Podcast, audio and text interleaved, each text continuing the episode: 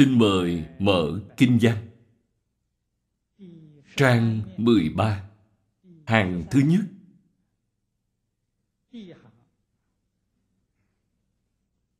Pháp tạng Nhân địa đệ tứ. Từ phẩm này trở xuống là phần chánh tông của bộ kinh này.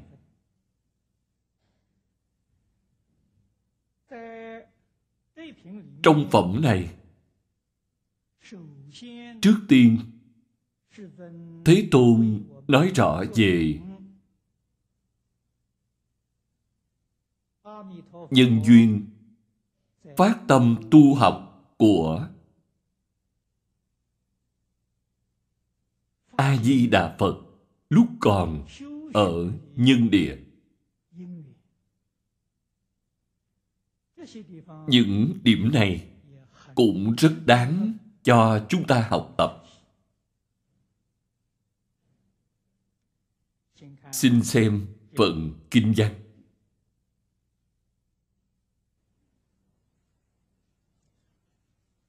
Phật cáo a nan quá khứ, du lượng bất khả tư nghị, du ương số kiếp hữu phật xuất thế, danh thế gian tự tại vương như lai.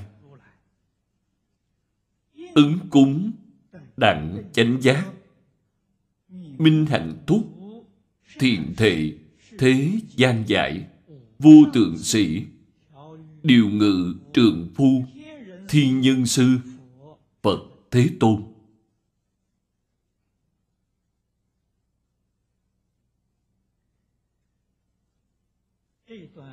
Đoạn văn này cũng hàm chứa huyền cơ rất sâu.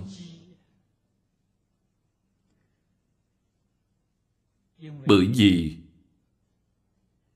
trong kinh di đà, phật nói với chúng ta, a di đà phật từ lúc thành phật cho đến nay thời gian chỉ có 10 kiếp mà thôi. 10 kiếp là một thời gian rất ngắn.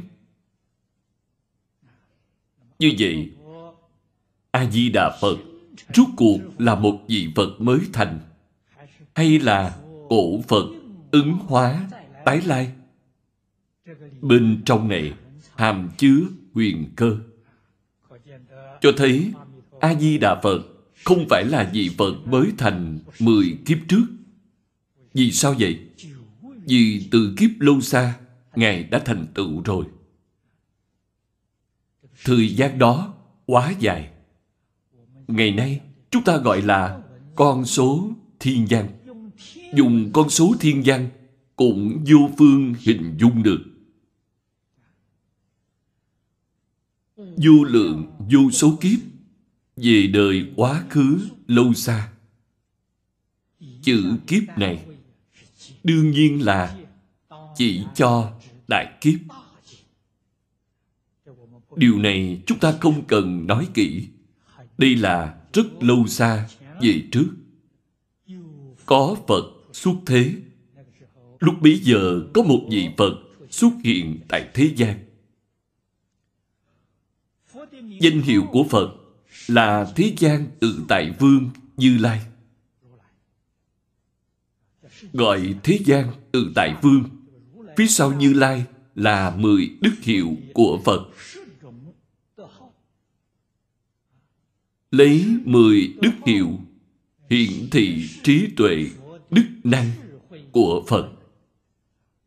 Mười hiệu này là thông hiệu bất luận một vị Phật nào cũng đều có 10 danh hiệu này. Thế gian tự tại vương là biệt danh. Chỉ có vị Phật này được xưng như vậy, những vị Phật khác không thể xưng. Ví dụ như Bổn Sư Thích Ca Mâu Ni Phật của chúng ta. Chữ Thích Ca Mâu Ni chỉ có Ngài xưng, người khác không xưng. đi gọi là biệt danh. Nếu xưng là Như Lai, là đặng chánh giác, thì bộ sư của chúng ta cũng xưng. Thế gian, tự tại vương Phật cũng xưng như vậy. A-di-đà Phật cũng xưng như vậy. Đây là thông hiệu. Thông hiệu là ý nghĩa gì? Ở đây, chúng tôi sẽ sơ lược với quý vị.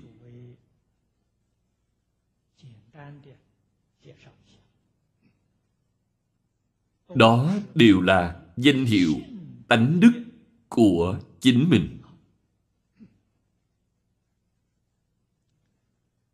Trước tiên, nói về biệt danh. Thế gian tức là nói ba loại thế gian.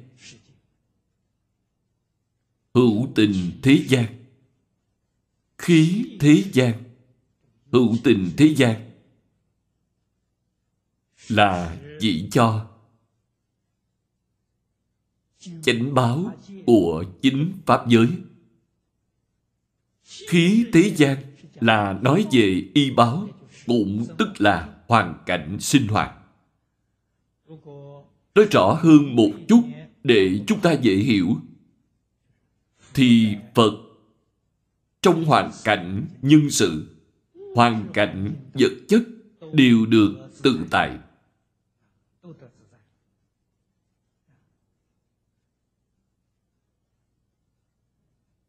dùng cách nói trong Phật Pháp là chứng đắc tam đức viên mãn. Tam học cũng thành tựu viên mãn rồi. Tam học là giới, định, tuệ. Cho nên, Ngài ở nơi tất cả thế gian được đại tự tại, nên xưng là thế gian tự tại vương. Vương là thí dụ cho tự tại. Thời xưa, tất cả thần dân của một quốc gia đều phải nghe lệnh của quốc dương. Quốc dương có thể tự do, tự tại, ban bố mệnh lệnh. Những người khác đều phải nghe theo lệnh vua. Vương là tự tại, Chủ này là thí dụ. Thí dụ Phật trong tất cả Pháp đều được đại tự tại. Phần dưới là 10 loại đức hiệu. Thứ nhất là Như Lai. Quý vị đồng tu học Phật, đối với thuật ngữ trong Phật Pháp, nhất định phải có sự lý giải chính xác. Thế gian này có rất nhiều người không nghiên cứu Phật Pháp. Có lẽ đã đọc nhiều tiểu thuyết, đặc biệt là Tây Du Ký. Khi nhắc đến Phật giáo thì nói, tôi biết trong Phật giáo Phật Như Lai là lớn nhất. Tôn Ngộ Không cũng không thể bay ra khỏi bàn tay của Như Lai. Phật Như Lai là lớn nhất. Nói những lời này đều không phải người trong nghề. Ý nghĩa của Như Lai Nói một cách dễ hiểu đó là Phật hiện tại giống như cổ Phật tái lai. Thành Phật rồi thì Phật Phật đạo đồng. Phật hiện tại giống như cổ Phật tái lai không khác biệt. Cho nên, xưng Ngài là Như Lai. Trong Kinh Kim Cang có giải thích. Ý nghĩa của cách giải thích này khá sâu. Tuy nhiên nói được vô cùng viên mãn. Như lai giả, chư pháp, như nghĩa. Cách giải thích này vô cùng hay. Trong tất cả pháp thì pháp pháp đều như. Câu nói này có vẻ khó hiểu. Tất cả pháp này là nói về hình tướng. Giả như, như là gì? Như kỳ tánh.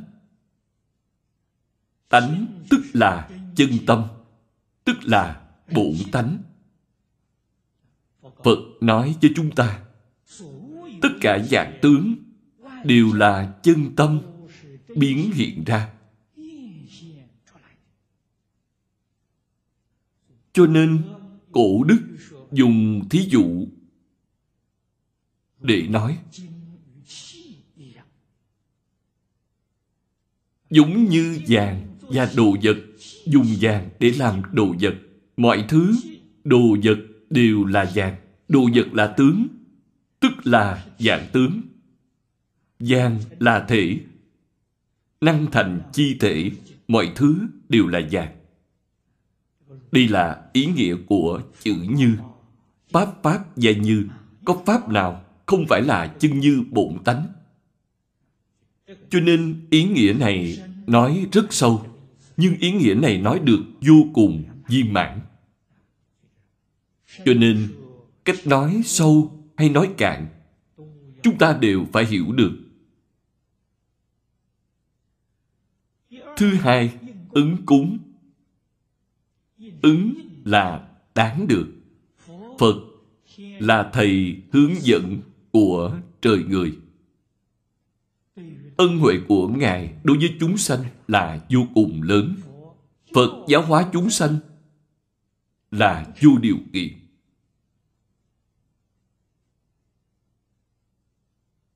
Cũng không phân biệt kén chọn. So với tâm lượng giáo học của cộng lão phu tử trung quốc, còn vĩ đại hơn nhiều. Khổng lão phu tử là dạy học không phân biệt, việc này phật cũng có. Tuy nhiên khổng lão phu tử nói với bạn một sự việc nếu bạn phản ứng không giỏi, thì cũng là phu tử. Ngài không muốn dạy nữa. Căn phòng của chúng ta vuông dứt bốn góc. Nêu ra một góc để dạy bạn, chỗ này là góc vuông. Nếu bạn không biết ba góc còn lại, thì phu tử sẽ không dạy nữa dạy một phương diện mà không thể suy ra ba phương diện khác thì khổng phu tử sẽ không dạy nữa. Nhưng thích ca mâu ni phật chịu dạy. Người dù ngu hơn nữa, ngài cũng không bỏ rơi. Hễ họ chịu học ý ngài thì ngài sẽ dạy. Ví dụ, trong nhóm đệ tử của phật, có ngài châu lợi bàn đà. Nếu gặp khổng lão phu tử thì ngài nhất định không dạy ông. Thế nhưng, gặp thích ca mâu ni phật Phật từ bi vẫn giúp đỡ ông. Phật có phương tiện thiện xảo vẫn dạy ông khai ngộ. Cho thấy sự giáo học của Phật thật sự vượt hơn phu tử. Bởi thế, ân đức đó đối với chúng ta thật rất lớn. Cho nên Phật xứng đáng nhận được sự cúng dường của trời người.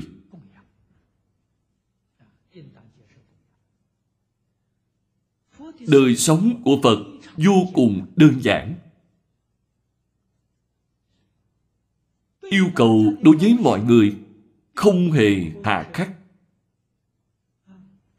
Sinh hoạt của phật chỉ cần tứ sự cúng dường. Phật ở thế gian phải ăn cơm. Mỗi ngày ăn một bữa. Bạn xem đơn giản biết bao. Chúng ta nên cúng dường Ngài một bát cơm. Phật cũng không lựa chọn cơm. Thức ăn bà cúng dường ngon hay dở, Ngài không phân biệt, cũng không chấp trước. Về y phục, Việc cúng dường y phục Một chiếc áo có thể mặc rất nhiều năm Không phải cúng dường mỗi ngày khi y phục rách rồi Thì cúng dường cho Ngài một cái mới Ngoà cụ Là vật dùng để ngủ Ngoà cụ cũng rất đơn giản Khi đau bệnh thì cúng thuốc men Tức là bốn sự việc này. Ngài xứng đáng tiếp nhận sự cúng dường của mọi người.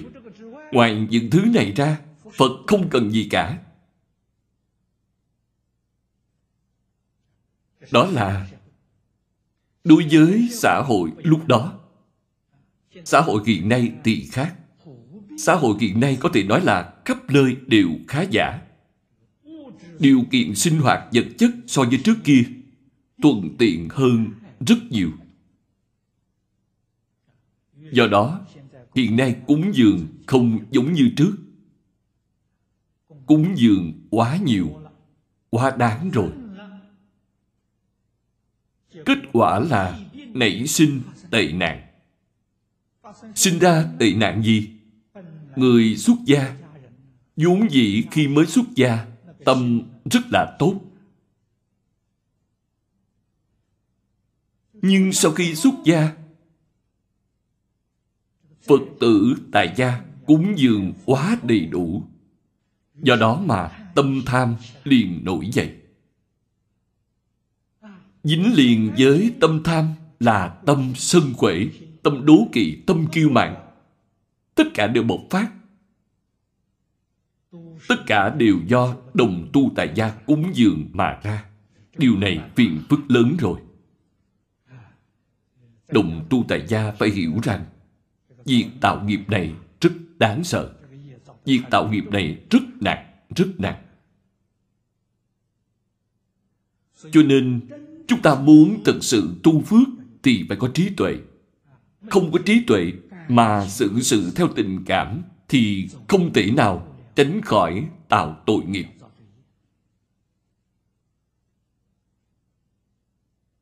Chúng ta sống trong xã hội này. Người xuất gia nhất định phải nhận rõ tệ nạn của thời đại này. Tôi cũng thường nhận sự cúng dường của quý vị. Nhưng tôi rất vật phòng lo sợ. Chỉ sợ bị đọa lạc. Cho nên quý vị cúng dường cho tôi, tôi liền chuyển tay dùng quý vị để cúng dường cho người khác. Phương pháp cúng dường của tôi Thứ nhất là in kinh. Cúng dường rộng khắp cho mọi người trên toàn thế giới. Ấn tống kinh sách để cúng dường. Mấy năm nay, lại thêm một mục nữa là làm học bổng giúp đỡ cho một số học sinh nghèo ưu tú tiền của quý vị cúng dường tôi tôi dùng làm hai việc này. Toàn bộ đều bố thí sạch sẽ. Trong nhà phật, có câu nói rất thật. Đây là nói với những người xuất gia. Đời này không liễu đạo, Mang lông đội sừng trả Món nợ này thật đáng sợ. Tôi làm như vậy thì tôi không còn lo sợ nữa. Cho dù tôi không thể liễu đạo Thì cũng có rất nhiều người trả thay cho tôi.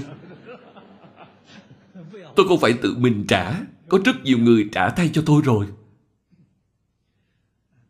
Phật Bồ Tát Thực tế mà nói, những bậc tu hành chứng quả từ A-la-hán trở lên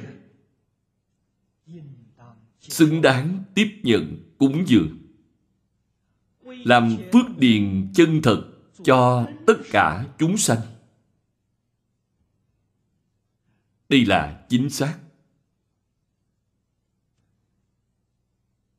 Danh hiệu thứ ba là đặng chánh giác.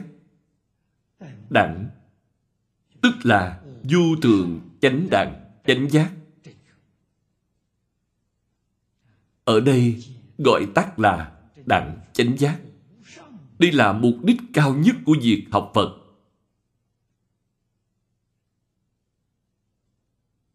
Là nguyện vọng chân thật của chúng ta.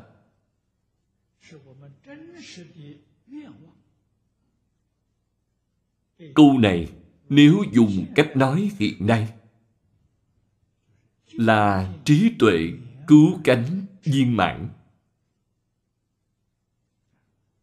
Cho nên, Phật Pháp là phương pháp của trí tuệ. Học Phật là nền học vấn của trí tuệ. Học Phật tức là phải khai mở trí tuệ. Danh hiệu thứ tư là Minh Hạnh Túc. Minh tức là quang minh là chỉ cho trí tuệ. Hạnh là hành vi trong sinh hoạt hàng ngày. Hành vi không một mảy may, lỗi lầm. Túc nghĩa là viên mãn. Trí tuệ của ngài viên mãn. Đức hạnh viên mãn không một mảy may khiếm khuyết. Gọi là minh hạnh túc. Nếu dùng giới định tuệ để nói, thì cũng nói được thông. Minh là tuệ, hạnh là giới. Túc là định. Cũng có thể biểu đạt sự viên mạng của tam học giới định tuệ. Danh hiệu thứ năm là thiện thể. Danh hiệu này thật không dễ hiểu. Chữ thị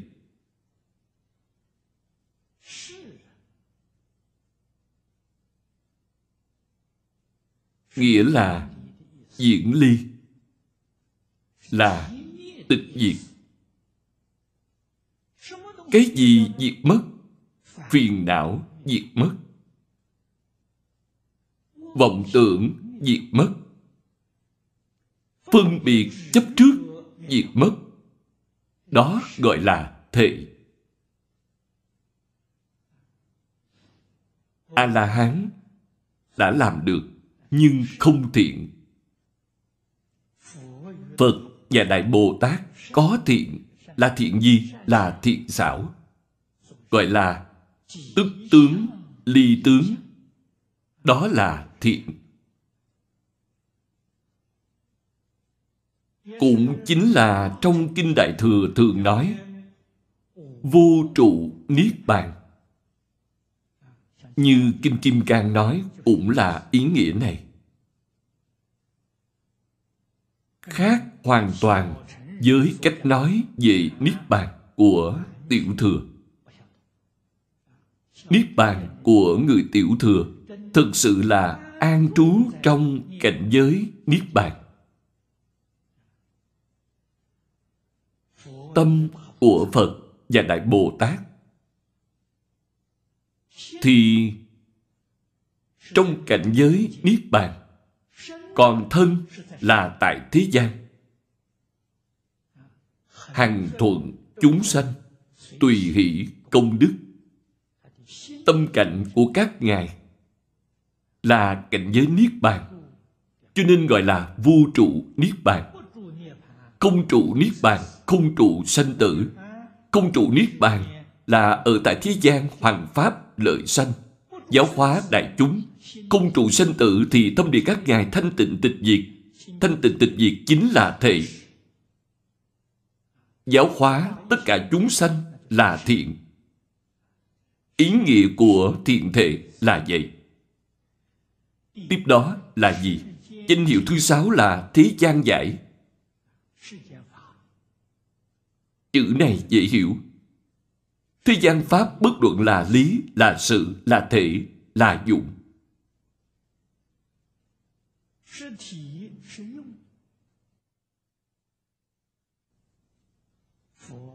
Không có một thứ nào Phật không hiểu rõ. Giải chính là hiểu rõ mọi thứ, đều có thể thông đạt. Danh hiệu thứ bảy là Vô Tượng Sĩ. Thời xưa, ở Trung Quốc, những người có học rõ lý gọi là sĩ. Xã hội thời xưa của Trung Quốc có thể nói là xã hội của phần tử trí thức. Mọi người đa số đều tôn sùng người có học. Chỗ gọi là mọi ngành đều là thấp kém, chỉ có đọc sách là cao quý. Người đọc sách có thể hiểu rõ lý. Cho nên, xã hội rất tôn kính người có học. Dù người có học rất nghèo.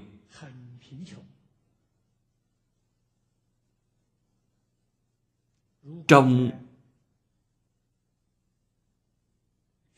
những buổi hội họp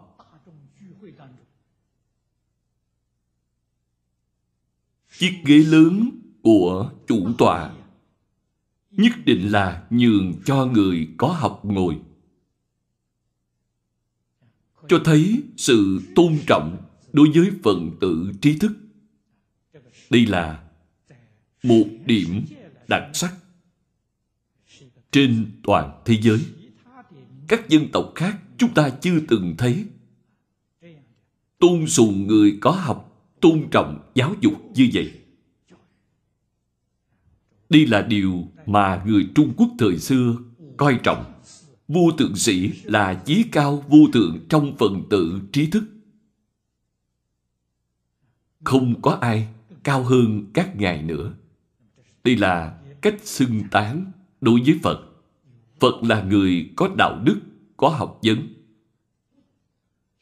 Danh hiệu thứ tám là điều ngự trượng phu. Danh hiệu này là cách xưng đối với việc giáo hóa chúng sanh của Phật.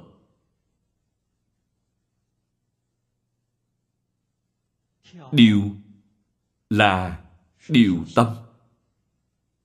Tâm chúng sanh tràn đầy vọng tưởng phiền não, chấp trước. Phật có thể điều giải, điều hóa họ. Ngự nghĩa là thống lĩnh. Trong đó mang ý nghĩa chỉ đạo. Phật có thể chỉ dạy chúng ta chỉ thị cho chúng ta con đường nhân sinh, hạnh phúc tươi sáng. Lời này là thật. Không những có thể dạy chúng ta hiện tiền được hạnh phúc, mỹ mãn. Quan trọng hơn là Ngài có thể giúp chúng ta nhịn thoát luân hồi. Giúp cho chúng ta ngay trong đời này liễu sanh tử xuất tam giới. Ngay trong đời này, chúng ta có thể chứng được bất sanh, bất diệt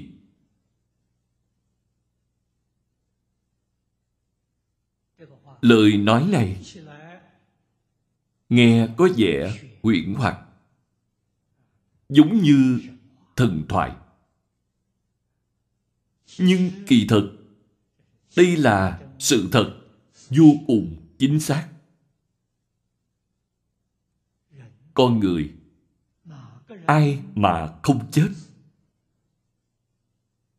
con người đều phải chết. Chết rồi thì phải luân hồi. Không một ai có thể thoát khỏi luân hồi. Tuy nhiên, quý vị phải nên biết, chỉ những người tu học Phật Pháp là thành công. Người tu hành chứng quả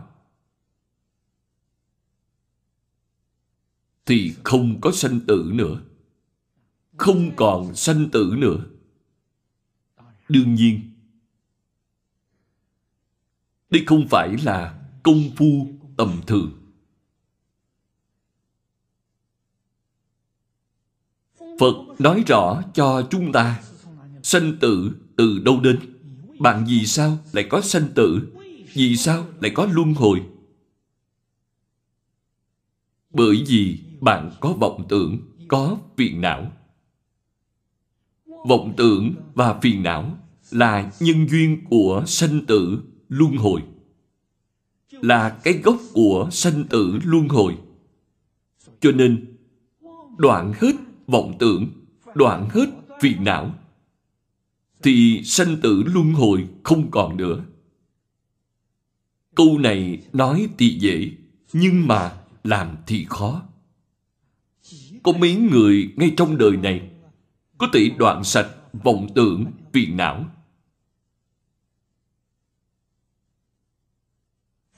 Phật Pháp.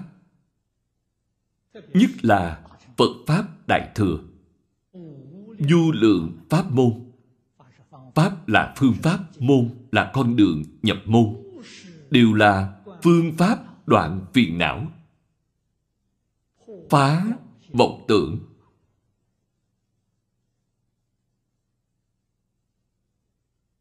Giống như Kinh Hoa Nghiêm nói Tất cả chúng sanh đều có trí tuệ đức tướng của Như Lai. Đây là lời Phật nói. Chúng ta cùng với chư Phật Như Lai vốn không hai, không khác. vốn không có sinh tử, vốn không có luân hồi. Vì sao lại biến thành tình trạng như thế này? Phật nói chỉ vì vọng tưởng chấp trước mà không thể chứng đắc. Lời này đã nói toạt ra gốc bệnh của chúng ta. Vì chúng ta có vọng tưởng, có chấp trước. Chấp trước tức là phiền não. Có những thứ này khiến chúng ta vốn là Phật, nhưng không cách gì chứng đắc quả vị Phật được. Không cách gì chứng đắc được sự tự tại của Phật. Biến thành tình trạng như hiện nay. Bệnh căn tìm được rồi. Để tiêu trừ cái gốc này thì chúng ta sẽ khôi phục lại bản lai diện mục của mình.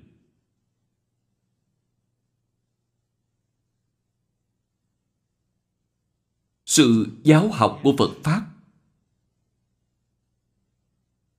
nó tóm lại đều là giải quyết vấn đề này.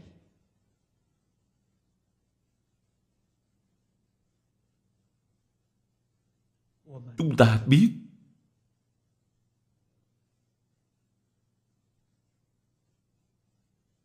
vọng tưởng chấp trước là phiền não tập khí sinh ra đã có từ du thủy kiếp đến nay muốn đoạn trừ, đâu phải chuyện dễ dàng. Cho nên người tu hành thì nhiều, kẻ liễu sanh tử thì rất ít. Đặc biệt là hoàn cảnh hiện nay của chúng ta. Đối với người tu hành chân chánh thì những chướng ngại đó không biết là tăng thêm bao nhiêu trăm ngàn dạng lần so với người xưa. Nguyên nhân gì vậy? Ngày nay, sáu căn của chúng ta tiếp xúc với cảnh giới sáu trần. Nơi nơi đều đang dụ hoặc chúng ta.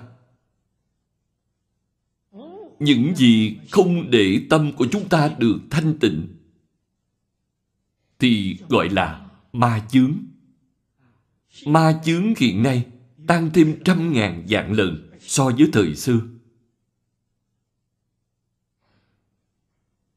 Thành tựu đương nhiên càng khó khăn. May thay, chúng ta gặp được pháp môn niệm Phật này. Lợi ích của pháp môn niệm Phật ở chỗ nào? Là đới nghiệp dạng sanh. Nghiệp là gì? Nghiệp chính là vọng tưởng chấp trước. Không cần phá vọng tưởng chấp trước, cũng có thể liễu sanh tử, xuất tam giới. Điều này thật phi thường. Trong thời mặt Pháp này, chúng sanh, nghiệp chướng sâu nặng, gặp được pháp môn này mới có hy vọng được cứu độ.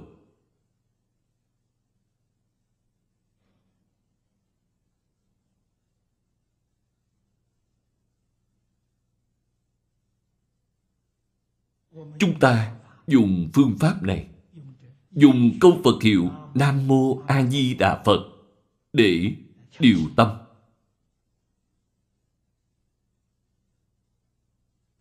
Lấy năm khoa mục, tam phước, lục hòa, tam học, lục độ, thập đại nguyện vương.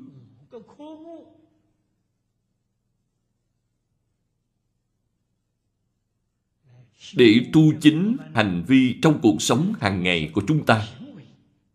Đây chính là ngự. Ngự chính là tu sửa hành vi sai trái của chúng ta. Như vậy thì đúng rồi. Trong bộ kinh này, đối với phạm phu chúng ta, thì Phật thực sự đã làm hai chữ điều ngự này được rất viên mãn rồi. Thực sự đã đạt được hiệu quả rất tốt. Chúng ta phải y giáo phụng hành. Trượng phu là xưng tán. Thời xưa, xưng tán Phật là Đại Trượng Phu. Chữ Đại Trượng Phu này giống với ý nghĩa Đại Anh Hùng của người Trung Quốc.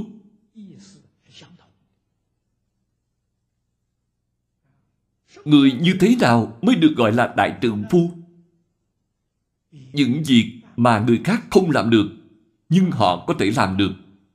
Đây mới được gọi là Đại Trượng Phu. Những việc gì người khác không làm được, liễu sanh tử, thoát luân hồi.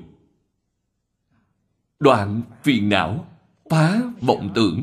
Đây là điều người khác không thể làm được, nhưng họ làm được. Phật Bồ Tát được gọi là Đại Trượng Phu. Cho nên, Phật Điện là nơi chúng ta để cúng Phật. Trên tấm bảng đều viết Đại Hùng Bảo Điện. Hùng là anh hùng.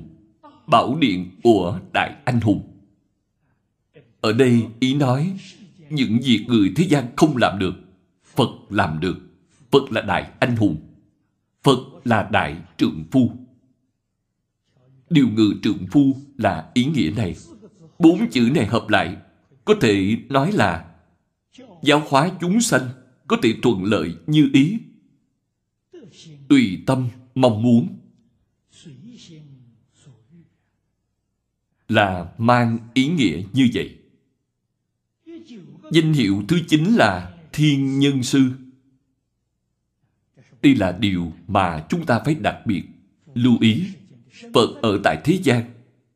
Thân phận Ngài không phải là quốc dương, không phải là Thiên Chúa, không phải Thượng Đế, không phải là Thiên Thần,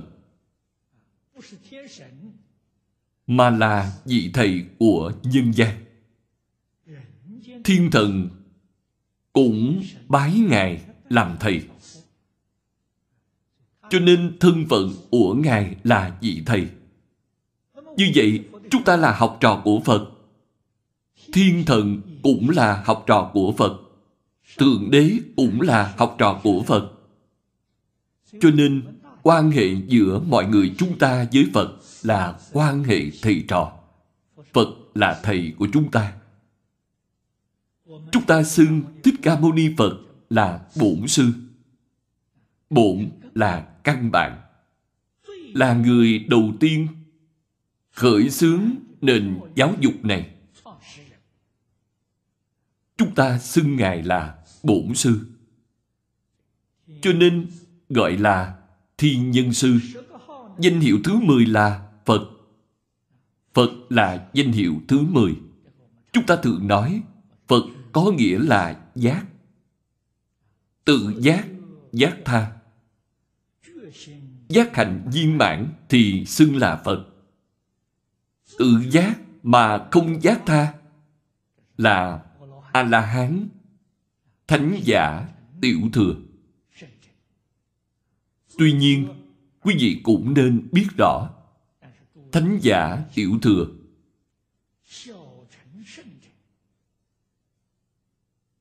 nói không giác tha là các ngài không chủ động đi giác tha nhưng nếu chúng ta cầu họ bái họ làm thầy thì họ vẫn chịu dạy chúng ta chúng ta không bái họ làm thầy không đi cầu họ thì họ không chủ động đến dạy chúng ta đây gọi là tự giác. Còn Bồ Tát là tự giác giác tha. Các ngài không giống như vậy. Chúng ta không tìm các ngài, nhưng các ngài dẫn đến tìm chúng ta. Chúng ta không cầu các ngài, nhưng các ngài sẽ tìm cách để cho chúng ta đi cầu các ngài. Các ngài có những phương thức như vậy. Các ngài chủ động giáo hóa chúng sanh. Chủ động giúp đỡ tất cả chúng sanh đây là tự hành hóa tha. Bồ Tát tự hành hóa tha cũng chưa viên mãn. Phiền não của chính mình chưa đoạn hết. Vô minh cũng là phiền não. Phiền não có ba thứ. Kiến tư phiền não, trần sa phiền não và vô minh phiền não. Đại Bồ Tát đã đoạn hết kiến tư phiền não. Trần sa phiền não cũng đoạn hết. Còn vô minh phiền não chưa đoạn hết. Đẳng giác Bồ Tát vẫn còn một phẩm sanh tướng vô minh chưa phá. Như vậy vẫn chưa viên mãn. Đến khi một phẩm sanh tướng vô minh sau cùng đã đoạn xong,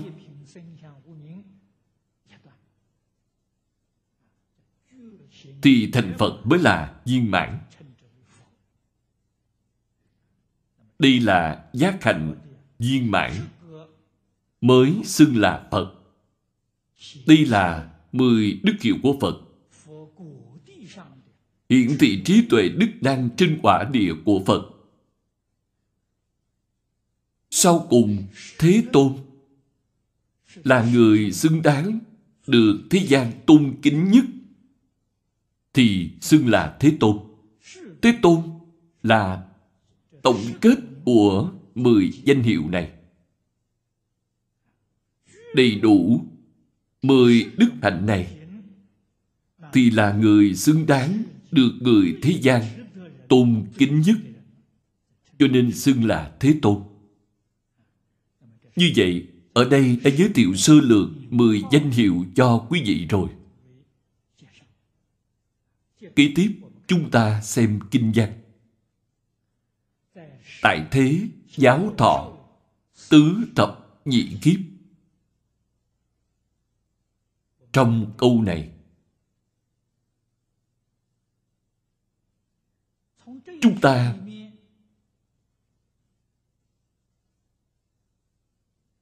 có thể hiểu rõ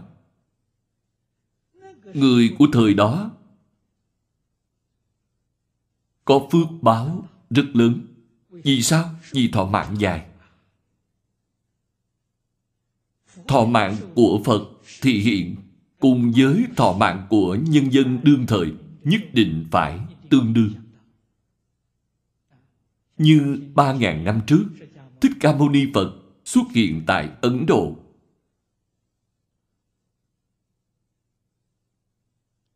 Ngài trụ thế 80 tuổi.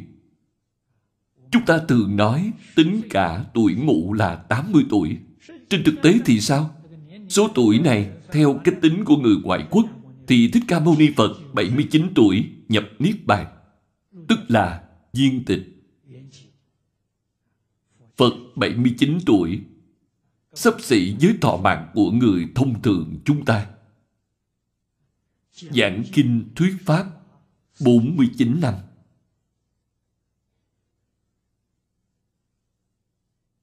Thế gian từ tại vương lúc bấy giờ xuất hiện tại thế gian giảng kinh thuyết pháp cho mọi người 42 kiếp. Bạn mới biết thọ mạng của con người lúc đó dài biết bao. Thọ mạng dài thì phước báo lớn. Phật cũng đã từng nói với chúng ta, Thế gian này, Thời vận không giống nhau Thế giới ta bà chúng ta, Thời gian tọa mạng dài nhất là 84.000 tuổi.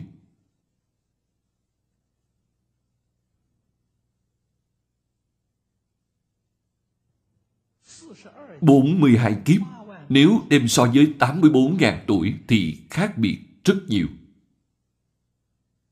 Phật nói với chúng ta, mỗi 100 năm giảm đi một tuổi. Thọ mạng của con người dài nhất là 84.000 tuổi. Còn ngắn nhất là 10 tuổi.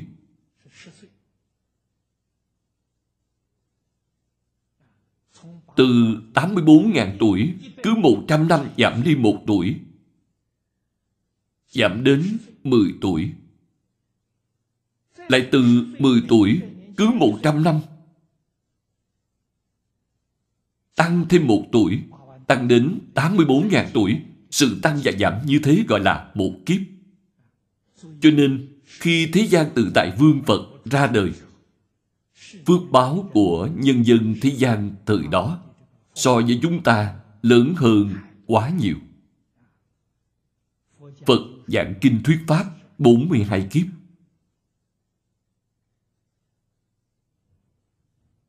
Chư Phật Bồ Tát thì hiện trụ thế hầu như ngang bằng với đại chúng.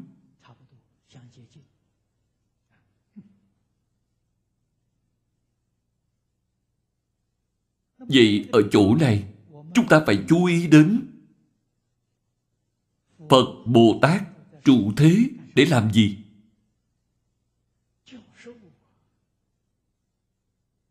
Để giáo thọ, tức là giảng kinh thuyết pháp chỉ dạy mọi người. Đây chính là Phật sự mà trong kinh thường nói.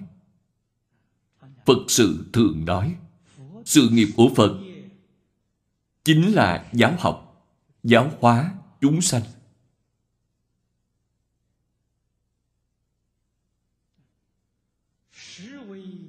Thời vị chư thiên, cập thế nhân dân, thuyết kinh giảng đạo.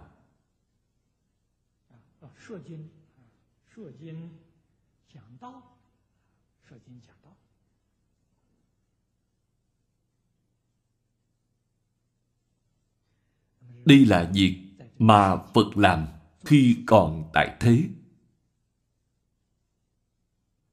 Sau khi phật diệt độ, đệ tử phật tại thế gian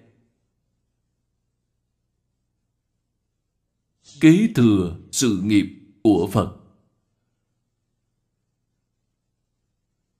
Chúng ta thấy ở Ấn Độ thời xưa, những vị cao tăng đại đức, sau khi Phật giáo truyền đến Trung Quốc, những bậc cao tăng đại đức các đời của Trung Quốc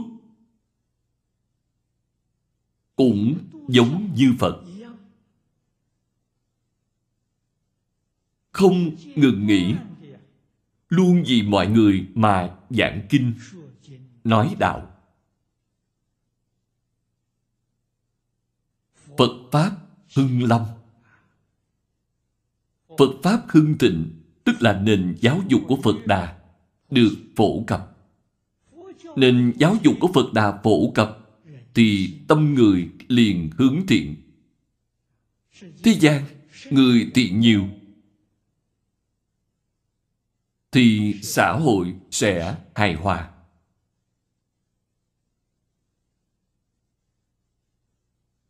Quốc thái dân an. Chúng sanh ắt được phước. Đây là sự thành tựu trong việc đẩy mạnh nền giáo dục phật đà phật cũng là vì việc này mà đến. Giảng kinh. Tất cả những lời giáo huấn mà phật đã nói, chúng ta tôn xưng là kinh điển. Điển là điển hình, là mô phạm. Kinh là chân lý vĩnh viễn không thể thay đổi. Cho nên kinh điển có hai nghĩa. Ý nghĩa của hai chữ này là quy phạm, quy củ, mô phạm. Vĩnh viễn không thay đổi. Nó siêu việt thời gian, siêu việt không gian. Bất luận ở khu vực nào. Cũng thích hợp. Đây mới là điều phi thường. Bất luận ở thời đại nào, thời xưa, thời nay, đều vẫn thích hợp. Cho thấy đích thực là siêu việt thời gian, không gian đây cũng là chân lý. Mà người thời nay chúng ta thường nói,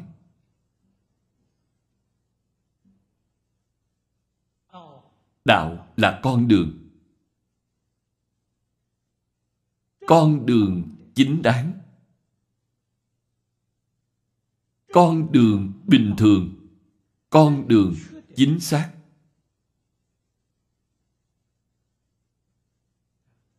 Sẽ mang đến cho chúng ta hạnh phúc, mỹ mãn, chân chánh.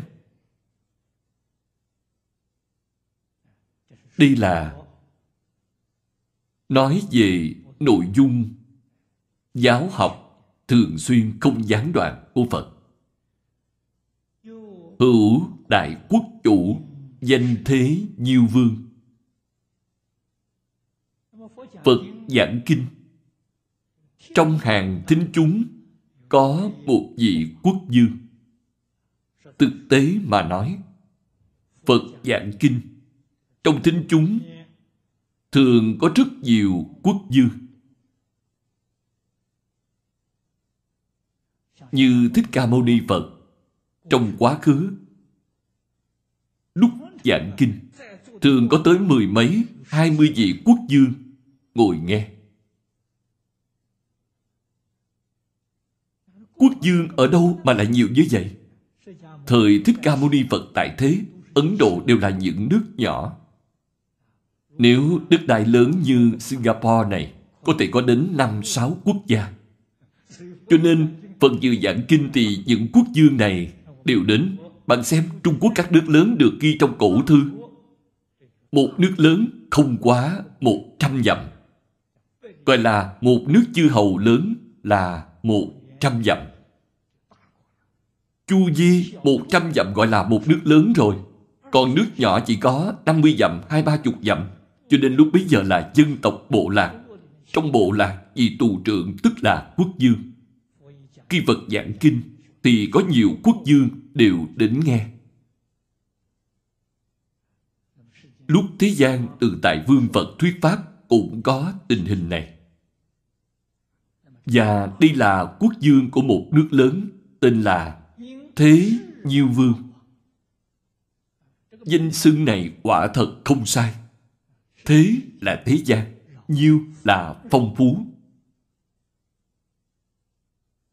Từ danh hiệu của Ngài có thể thấy vị quốc dương này trị quốc rất đúng đường lối.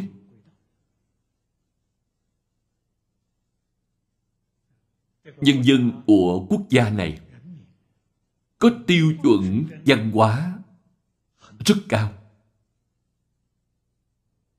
Sản vật phong phú, đời sống nhân dân rất tốt. Thì Ngài mới có thể gọi là nhiêu được.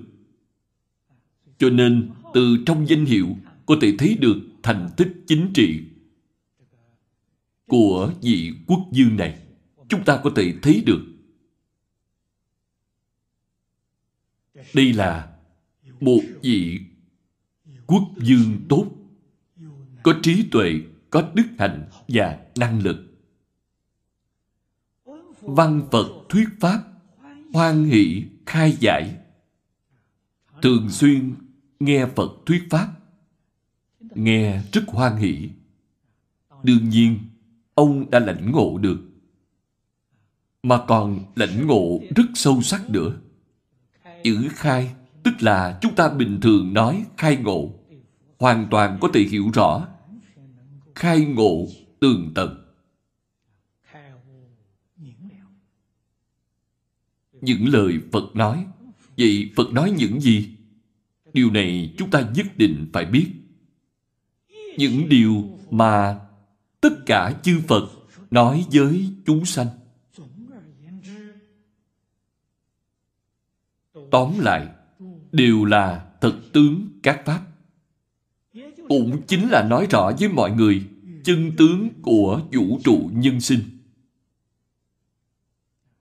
Vị quốc dương này nghe xong, hiểu rõ và giác ngộ.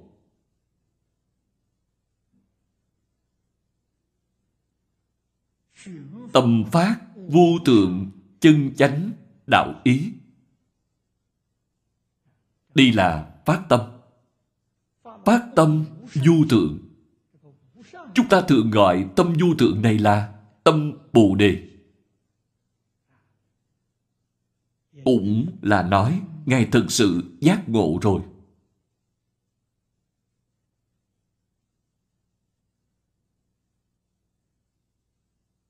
Thực sự có một nguyện vọng hy vọng chính mình và tất cả mọi người đều có thể giống như Phật.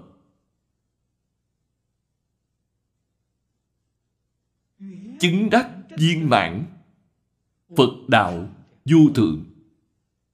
Ngài phát cái tâm này. Trong thực tế, tâm này chính là tứ hoàng thệ nguyện. Chúng sanh vô biên thệ nguyện độ Phật đạo vô thượng thệ nguyện thành. Không những tự mình phải thành Phật, mà hy vọng tất cả chúng sanh, người người đều thành Phật. Ngài phát cái tâm này. Điều này thật là phi thường. Không phải người bình thường của thế gian có thể phát được. Đó là do nhiều năm nghe kinh nghe đạo. Không gián đoạn. Nên ngài đã giác ngộ. Khí quốc quyên vương, hành tác sa môn. Không làm quốc dương nữa. Đem ngôi vua nhường cho người khác. Ngài xuất gia tu hành. Người thế gian thì cầu danh văn, lợi dưỡng.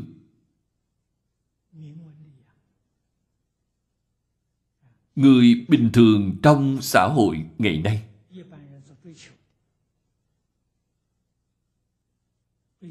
truy cầu giàu có truy cầu quyền lợi quốc là lợi ích là giàu có Địa vị tôn quý là thiên tử. Của cải gồm khắp cả bốn biển. Họ có quyền lợi, có địa vị. Không cần quyền lợi địa vị nữa. Tất cả phú quý cũng không cần. Xả bỏ hết để đi xuất gia tu đạo. Quý vị hãy nghĩ xem.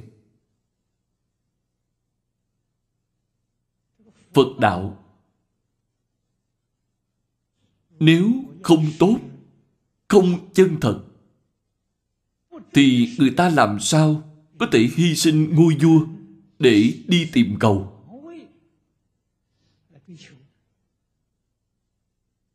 Do đây có thể biết, sự lợi ích của Phật đạo nhất định vượt hơn ngôi vua.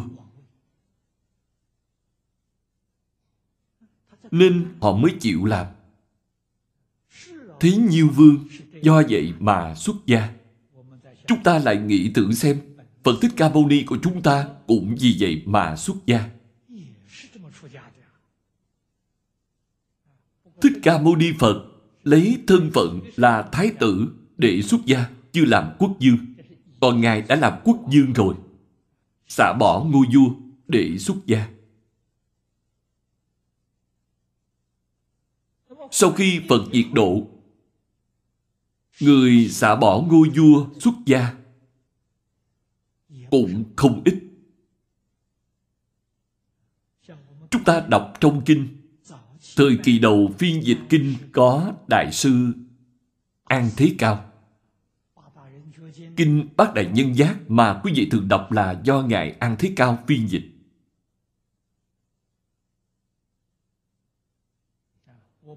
Trước đây, chúng tôi có đem đến số băng ghi âm. Trong đó có kinh A Nan vấn sự Phật kiết hung. Cũng là do Ngài An Thế Cao phiên dịch. Ngài An Thế Cao đã từng làm quốc dương của nước An Tức. Ngài làm hoàng thái tử của nước An Tức. Sau khi phụ thân qua đời, Ngài kế thừa ngôi vua. Nhưng Ngài làm vua chỉ có nửa năm, chưa đến một năm thì nhường ngôi vua cho người chú rồi đi xuất gia. Xuất gia học đạo. Ngài có duyên phận rất sâu với người Trung Quốc, nên đến Trung Quốc hoằng pháp lợi sanh, viên tịch tại Trung Quốc. Đây đều là những người xả bỏ ngôi vua. An tức thời Hán Triều là nước Ba Tư thời nhà Đường, bây giờ là Iran. An Thế Cao là quốc dương của nước Iran thổ xưa. Ngài xuất gia. Việc này rất đáng để cho chúng ta ngẫm nghĩ. Ngài thực sự đã giác ngộ. Sa môn ở Ấn Độ thời xưa là lối xưng hô thông thường dành cho người tu hành, không nhất định là học Phật. Tất cả người tu hành của các tôn giáo đều được gọi là sa môn.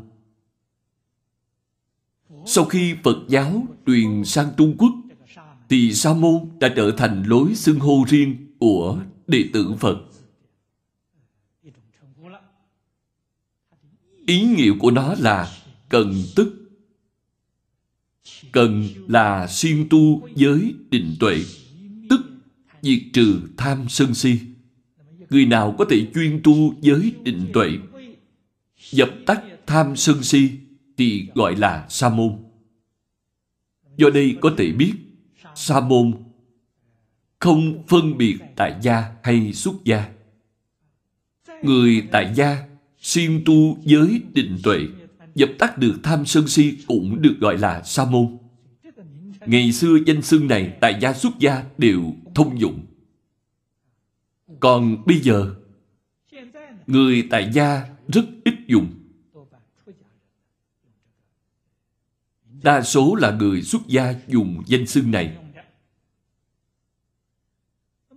Trong Phật giáo, có nhiều cách để xưng hô mà tại gia xuất gia đều có thể dùng. Chữ phật tại gia xuất gia đều có thể dùng. Bồ tát cũng là tại gia xuất gia có thể dùng.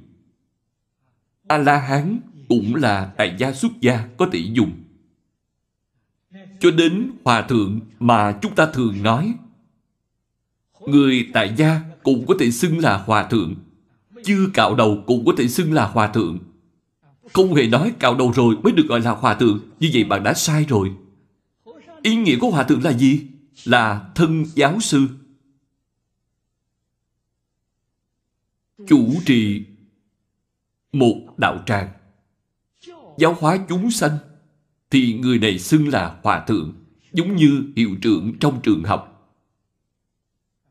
Trụ trì của tự viện đạo tràng thì xưng là hòa thượng chỉ có một mình họ có thể xưng là hòa thượng. Họ chủ trì sự giáo hóa.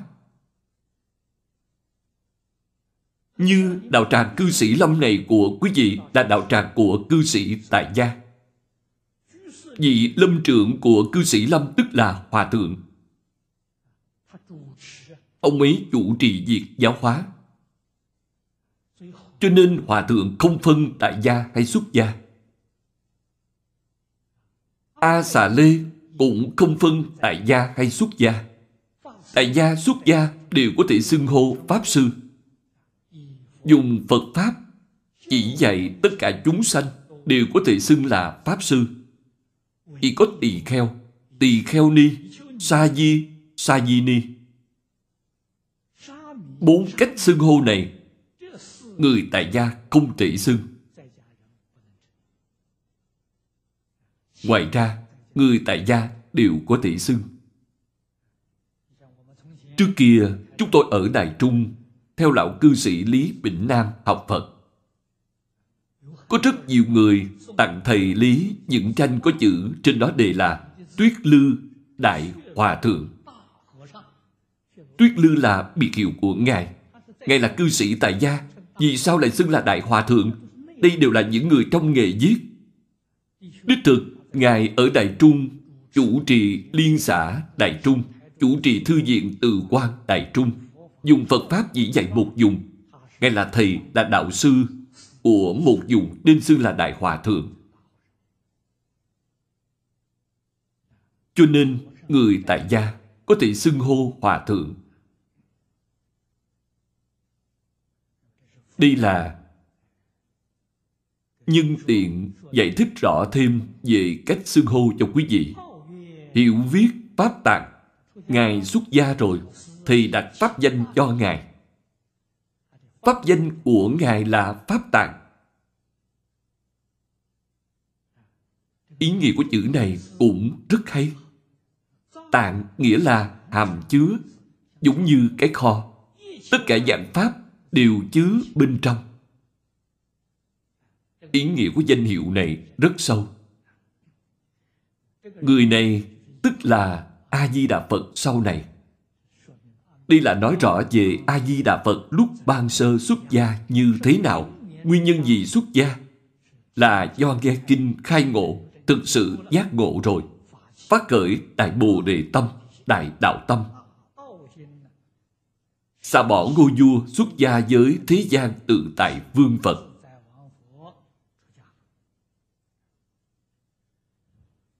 Sau khi Ngài xuất gia, chúng ta hãy xem Ngài tu trì.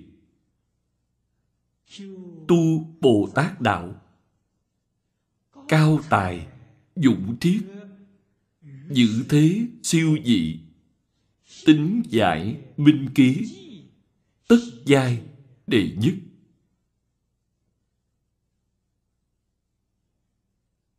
Một người thật sự giác ngộ thực sự phát đạo tâm.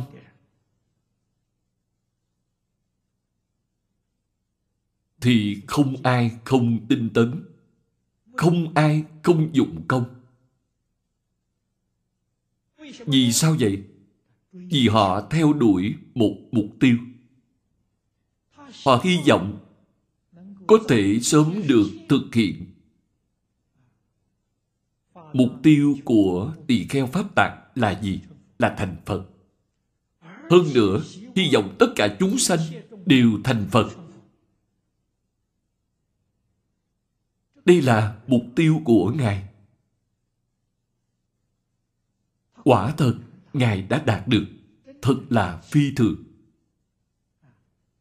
Những điểm này đều đáng cho chúng ta học tập. Chúng ta phải nghiêm túc học tập.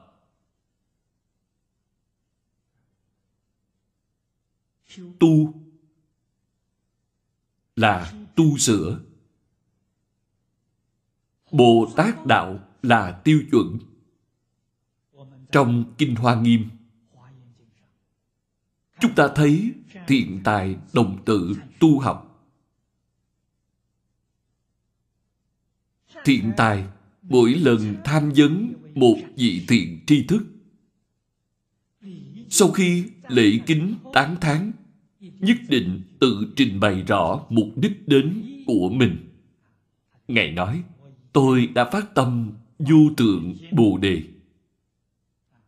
Không biết học Bồ Tát Đạo, tu Bồ Tát Hạnh như thế nào?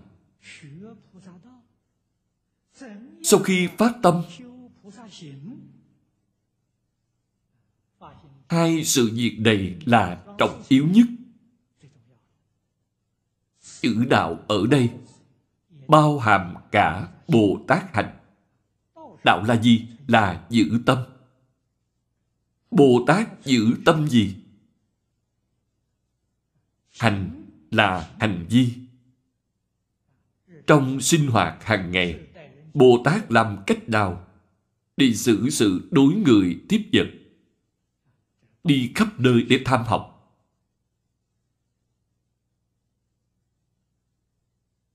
Nghe lời giáo huấn của tiện tri thức, tu sửa tư tưởng kiến giải sai lầm của chính mình. Đây là thuộc về đạo. Ngôn ngữ tạo tác là thuộc về hành tu sửa lại tất cả những sai lầm gọi là tu Bồ Tát Đạo.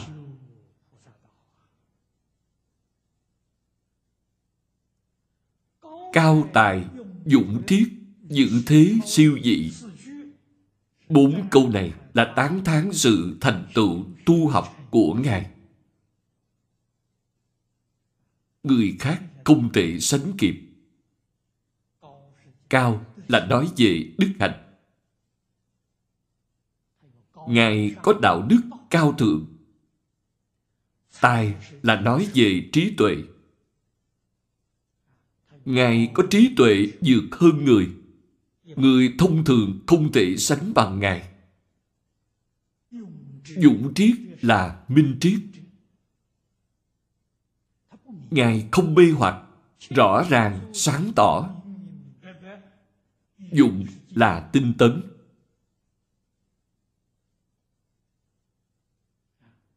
dũng mạnh, cố gắng, tinh tấn, nỗ lực. Giữ thế siêu dị, người thế gian, những bạn học thông thường đều không sánh bằng Ngài.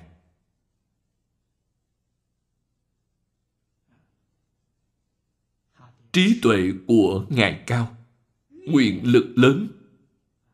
Nguyện của Ngài vượt hơn nguyện của những bạn học khác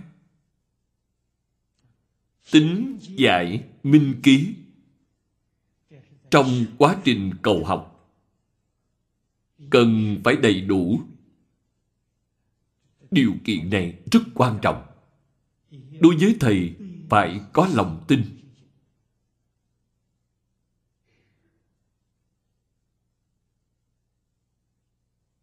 Tôn sư trọng đạo.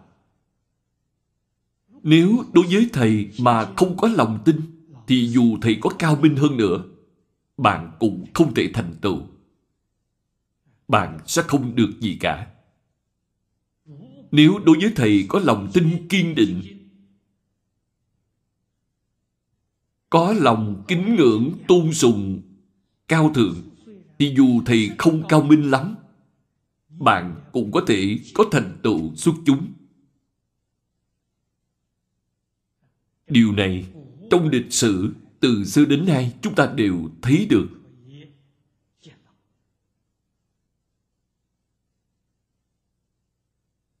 Cho nên trong lúc học tập, tôn sư thì sẽ trọng đạo. Trọng đạo thì chẳng có ai không tôn sư. Như vậy, Ngài đối với thầy của Ngài là tự tại vương Phật. Đương nhiên, có lòng tín ngưỡng kiên định, thanh tịnh. Thầy chỉ dạy. Ngài có thể tiếp nhận, Ngài có thể lý giải. Rõ ràng, sáng tỏ. Minh ký còn ghi nhớ lâu. Không hề quên mất.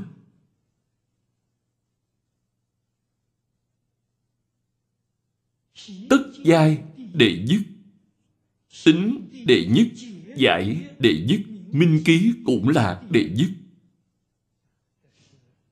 đây là điều mà thế gian tự tại vương Phật rất vui mừng. Tìm được truyền nhân rồi. Người học trò giỏi nhất này thật sự có thể truyền pháp của Ngài. Phần tiếp theo nói lại càng đáng quý hơn.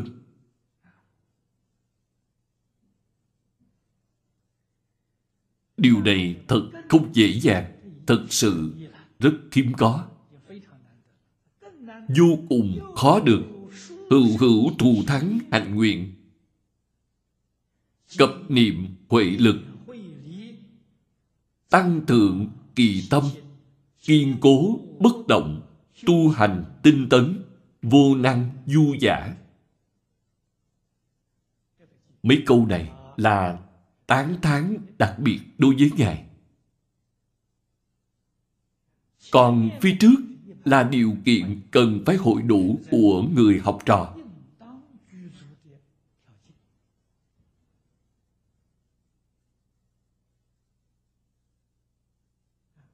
Lại có hạnh nguyện thù thắng. Điều này những bạn học khác không có. Dù có, cũng không thù thắng bằng. Chỗ trụ thắng này là nguyện vọng, vô cùng mãnh liệt. Đây chính là tứ hoàng thệ nguyện. 48 nguyện phía sau chính là từ chỗ này mà ra.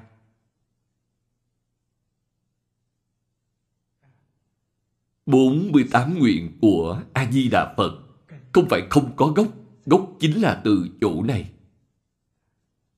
Đây là trước khi Ngài xuất gia đã phát đại nguyện này. Phổ độ chúng sanh, viên thành Phật đạo. Trong kinh này nói về đại nguyện bình đẳng thành Phật. Đại nguyện này quá thù thắng. Tất cả chư Phật độ chúng sanh không có nói bình đẳng thành Phật. Bình đẳng thành Phật quả thật là thù thắng.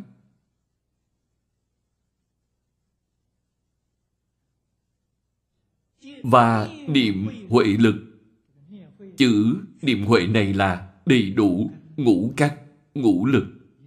Trong Kinh Di Đà nói về tính, tịnh, niệm, định, huệ.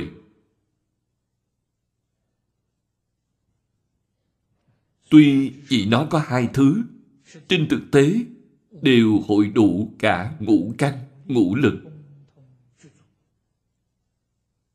Để tăng tượng tâm mình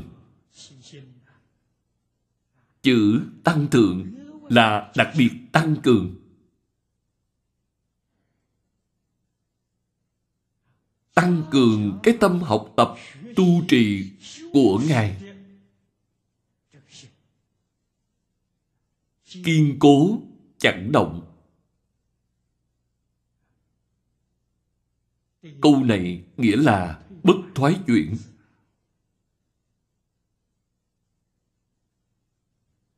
Giảng tiếp phần phía dưới tu hành tinh tấn. Hai câu này đều là tán thán. Tu hành tinh tấn không ai hơn được. Chẳng ai có thể sánh với Ngài. Ngài tinh tấn nỗ lực, người khác không thể sánh kịp.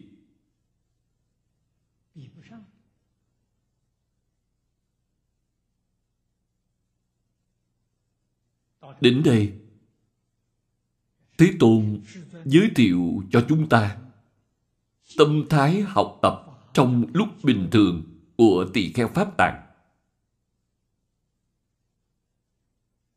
Khi theo thầy của Ngài là Thế gian tự tại vương Phật.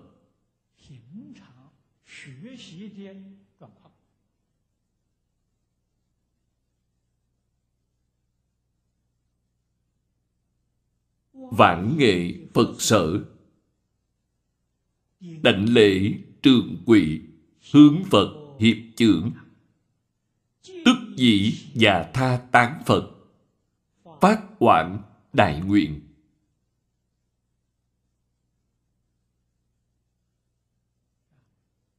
Ngài tu học, lúc bình thường, Phật đã tán thán hết lời rồi. Ngài Pháp Tạng Một hôm Ngài đến chỗ của Thầy Đến trước Đức Phật Tức là đến chỗ của thế gian tự tại vương Phật Khi gặp được Thầy Đảnh lễ, quỳ gối. Đây là lễ tiết. Chắp tay hướng về Phật. Ngài có việc muốn tình giáo với Thầy. Sự việc lần này cũng rất là đặc biệt. Ở trước mặt Thầy, Ngài nói rõ nguyện vọng của mình. Xin Thầy chứng minh cho Ngài. Và tha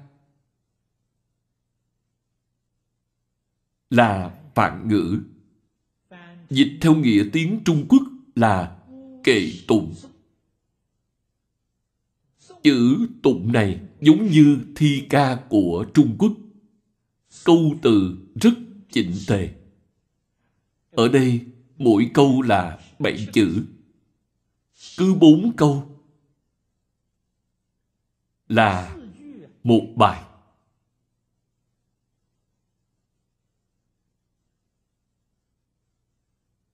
có thể sướng tụng âm giận đều rất hay trước tiên dùng kệ này để tán phật nói rõ nguyện vọng của ngài những điều này đều nằm trong kệ tụng này. Tụng viết, phần dưới chính là lời mà Ngài Pháp Tạng nói với Thầy. Tám câu đầu là tán thán Thầy, xưng tán Thầy. Chúng ta xem bài thứ nhất, bốn câu. Như Lai vi diệu sắc đoan nghiêm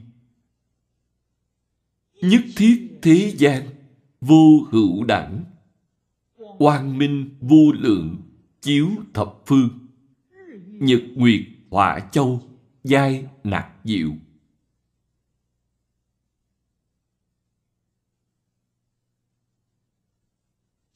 Hai câu đầu tiên là khen ngợi tướng hảo của phật. Hai câu sau là khen ngợi quang minh của Phật. Như Lai, Vi diệu, sắc tướng. Đoan là đoan chính, Trang nghiêm.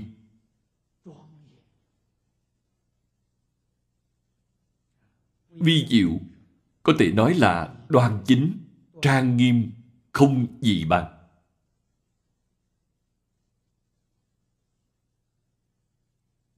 Phía trước đã nói với quý vị, Tướng tùy tâm chuyển. tướng do đâu mà có, do tâm biến hiện. Tất cả Pháp từ tâm tưởng sanh. Tâm của Phật tốt, nên hiện tướng tốt.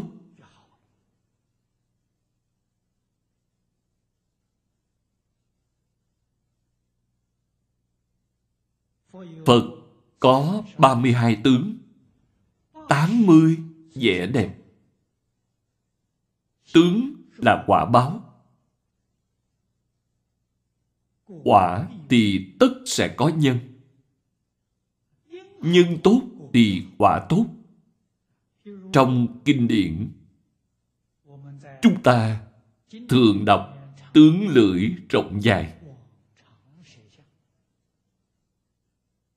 Lưỡi của Phật rất mỏng.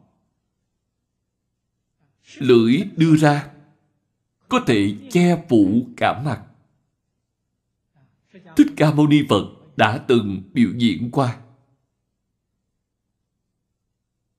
Là để chứng minh gì vậy? Chứng minh lời Phật nói là chân thật, không lừa dối người. Phật nói, một người nếu ba đời không nói dối, không gạt người, thì lưỡi của họ thè ra có thể liếm đến mũi của mình. Lưỡi của chúng ta rất ngắn, liếm không tới. Tức là chúng ta thường hay nói dối, gạt người. Nhưng không tốt thì quả sẽ không tốt. Lưỡi của Phật đưa ra che khắp cả mặt. Nói với chúng ta, Phật đời đời kiếp kiếp không lừa người. Chứng minh lời Phật nói chân thật, không hư dối. Cho nên nhân tốt thì được tướng tốt. Vậy chúng ta muốn tướng của mình tốt thì nhất định phải tu nhân tốt. Phải giữ tâm tốt. Phải làm người tốt. Tâm tốt, người tốt thì tướng mạo nhất định sẽ tốt. Đây là đạo lý nhất định. Nếu tâm hạnh của mình không tốt mà muốn có tướng mạo tốt Hiện nay đi thẩm mỹ đều là giả, không phải thật. Lại còn có nhiều tác dụng phụ. Tôi nghe nói rất nhiều người khi đi thẩm mỹ rồi mang bệnh quá dị đầy thân, thật là lợi bất cập hại. Muốn tương tốt không khó. Trước tiên phải tu tâm tốt. Nói lời tốt, làm việc tốt. Nói tóm lại, làm người tốt tỷ tướng sẽ tốt. Thế gian không ai sánh kịp được. Điều này người thế gian không thể nào sánh được. Nói cách khác, trên tâm hạnh thì người thế gian không cách gì sánh bằng Phật. Quang minh vô lượng, chiếu khắp mười phương.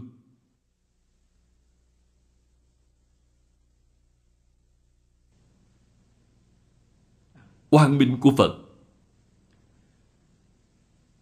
Từ trên lý mà nói, thì trí tuệ của Phật niệm niệm không bỏ tất cả chúng sanh.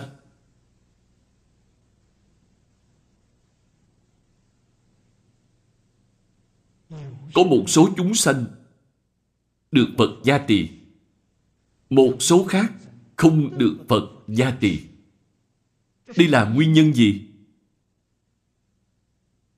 Nguyên nhân này không ở nơi Phật. Quang minh của Phật là chiếu rộng, là chiếu khắp. Không có phân biệt. Cũng không có ưa thích hay ghét bỏ. Chúng sanh được lợi ích nhiều ít khác nhau là vì nghiệp chướng của chúng sanh khác nhau.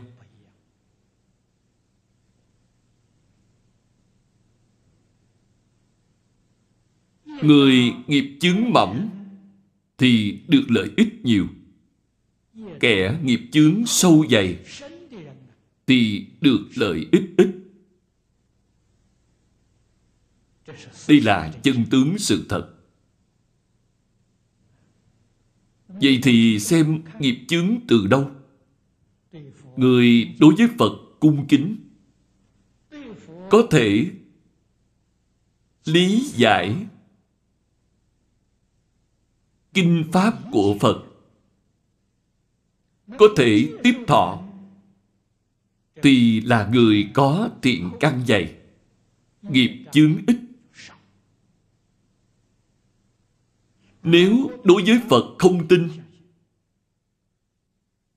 đối với kinh pháp của phật nói, không lý giải chính xác. Không thể tính thọ phụng hành thì họ được lợi ích rất ít. Điều này nói rõ nghiệp chướng của họ nặng. Quang minh của phật bồ tát đích thực là chiếu rộng chiếu khắp. Câu dưới là so sánh. Ánh sáng của thế gian thù thắng nhất là mặt trời, mặt trăng. Nếu so sánh ánh sáng của nhật nguyệt với ánh sáng của phật, thì giống như chúng ta thắp ngọn đèn dưới ánh sáng mặt trời vậy. Đèn rất sáng, nhưng dưới ánh sáng của mặt trời thì không hiện hiện ra được đều lu mờ không thể hiện bày ra được. Đây là hình dung ánh quang minh của phật là vĩ đại, phật quang viên mãn. Cũng là hình dung trí tuệ và lòng từ bi của phật. Bài thứ hai. Thế tôn năng diện nhất âm thanh. Hữu tình các các tùy loại giải. Hữu năng hiện nhất, diệu sát thân. Phụ sự chúng sanh tùy loại kiến. Bốn câu này cũng là tán thán phật. Hai câu đầu là tán thán phật thuyết pháp. Âm thanh của phật đích thực là di diệu. Di diệu đến mức chúng ta không thể nghĩ bàn. Phật dùng một âm để thuyết pháp.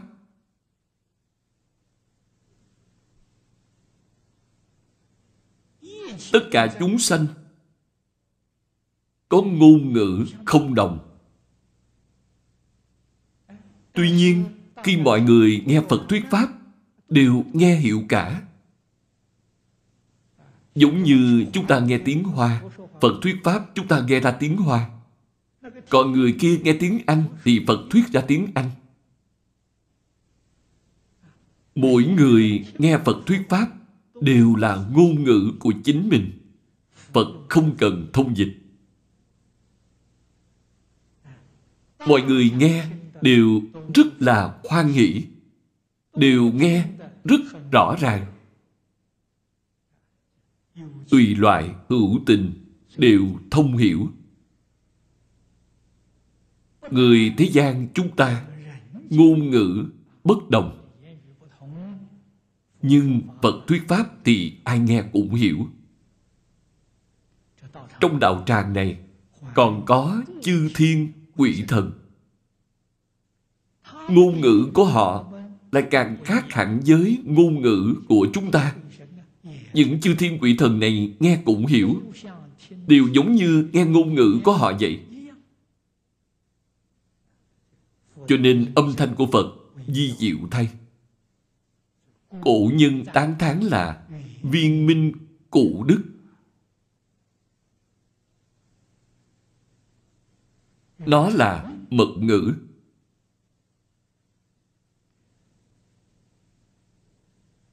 Đạo lý bên trong nhà khoa học hiện đại. Quả rất thông minh. Họ tin.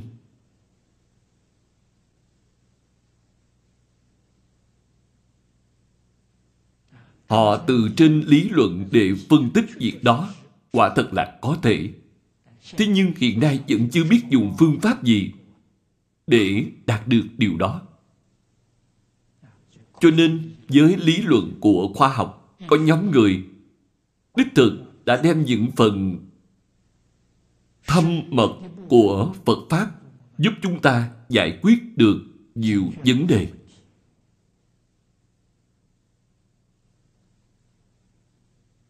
Hai câu tiếp là nói về thân Phật. Thân Phật cũng rất là di diệu.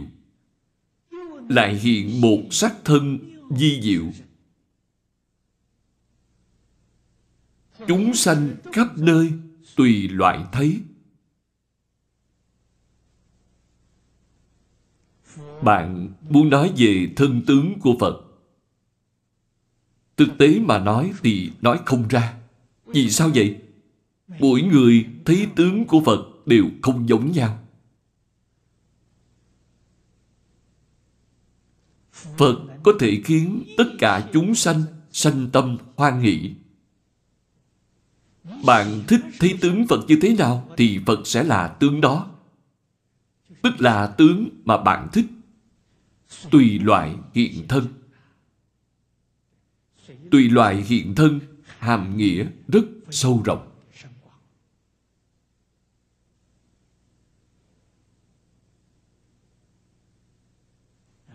Tiêu chuẩn thẩm mỹ của mỗi người không giống nhau. Tôi nhìn tướng này thấy thích. Bạn nhìn tướng đó chưa hẳn đã thích.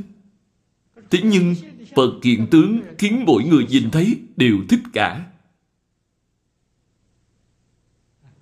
Đích thực như trong Kinh Lăng Nghiêm nói, Tùy chúng sanh tâm, Ứng sở tri lượng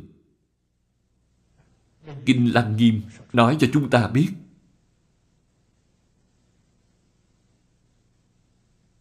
Không những thị hiện thân này Mà cái thân tướng này là thiên biến dạng hóa không phải là một tướng cố định. Có một số đồng tu không rõ sự thật này. Tôi thường nghe có người hỏi tôi, Thưa Pháp Sư, Quán âm Bồ Tát rốt cuộc là nam hay là nữ?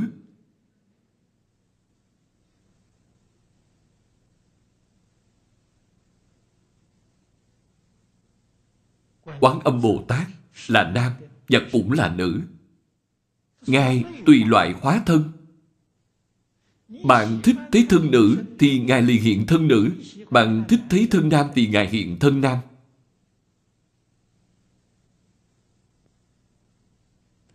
Không phải là một hình tướng cố định. Chư Phật Bồ Tát đã vô ngã, vô tướng rồi. Bạn xem trong Kinh Kim Cang Chẳng phải đã nói rồi sao? Nếu Bồ Tát có tướng ta Tướng người, tướng chúng sanh Tướng thọ giả Thì không phải là Bồ Tát. Chấp tướng là phạm phu. Ngài không chấp trước Không còn nữa. Bởi vì vô tướng cho nên vô bất tướng. Chúng ta hôm nay Thu thì quá lớn Chấp trước có một cái tướng nhất định có tướng cho nên không cách gì biến thành tướng thứ hai.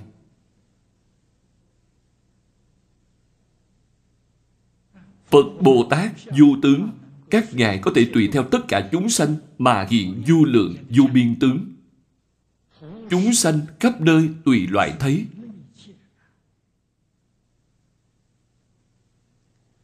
Tám câu này là tán thán Phật. Phần dưới là nói về nguyện vọng của mình.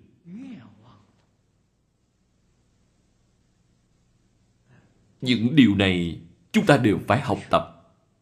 Bạn xem, Ngài phát tâm. Phát nguyện như thế nào? Tu hành ra sao? Chúng ta muốn đến thế giới Tây Phương cực lạc, muốn thấy A-di-đà Phật, thì chúng ta cần phải học theo A-di-đà Phật. bắt đầu học từ chỗ A-di-đà Phật phát tâm tu hành. Đây là học thực sự. Nguyện ngã đắc Phật thanh tịnh thanh. Pháp âm bộ cập vô biên giới. Chúng ta phát tâm học Phật rồi. Đặc biệt là Xuất gia rồi. Không làm quốc dương nữa. Xuất gia rồi. Xuất gia để làm gì? Xuất gia là muốn giảng kinh thuyết pháp cho tất cả chúng sanh. Giảng kinh thuyết pháp quan trọng nhất là âm thanh. Thế giới ta bà chúng ta, Ngài Văn Tù Bồ Tát nói rất hay Tự phương chân giáo thể, thanh tịnh tại âm văn. Cho nên âm thanh cần phải hay. Một số người có được âm thanh hay Là do trời phú. Tiền kiếp họ tu nhân tốt. Như là tán thán Phật, Tán thán Pháp, Tán thán Tăng, Tán thán Tam Bảo, Tán thán người thiện, Diệt thiện của thế gian, Thì âm thanh của họ sẽ hay. Đây là diệt thiện.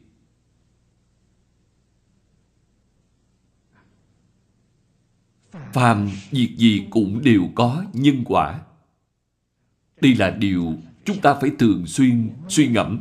Chúng ta mong mọi thứ đều tốt thì phải tu nhân thiện ngoài việc tự mình tu hành, còn phải cầu phật gia trì. Quý vị đồng tu phải biết, người phát tâm giảng kinh thuyết pháp sau khi lên giảng đài, thì tướng và âm thanh của người đó đều khác. Không giống như lúc ở dưới giảng đài. Nếu chưa gì tỉ mỉ quan sát thì sẽ phát hiện ra. Vì sao vậy? Vì trên giảng đài có Phật Bồ Tát gia trì. Xuống giảng đài rồi thì không còn nữa. Cho nên tướng mạo trên giảng đài và dưới giảng đài không giống nhau âm thanh cũng không giống nhau.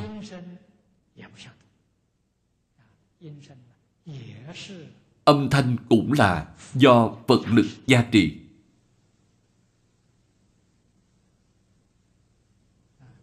Quý vị quen biết tôi thời gian không lâu lắm.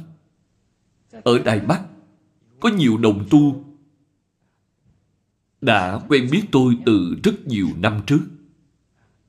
Còn có một số quen biết tôi khi tôi mới xuất gia, mới học Phật. Lúc đó, tướng mạo và âm thanh của tôi so với hiện giờ hoàn toàn khác hẳn. Đây là do sau khi tôi học Phật được oai thần gia trì của Tam Bảo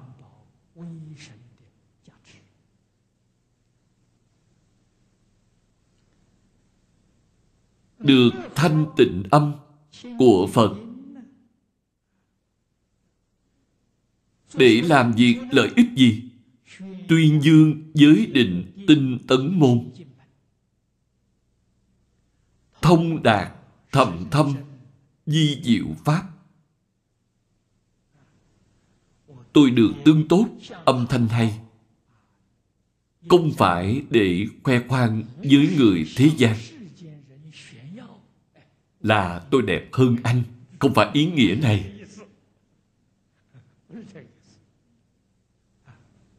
Mục đích là để hoằng pháp lợi sanh, làm lợi ích cho chúng sanh.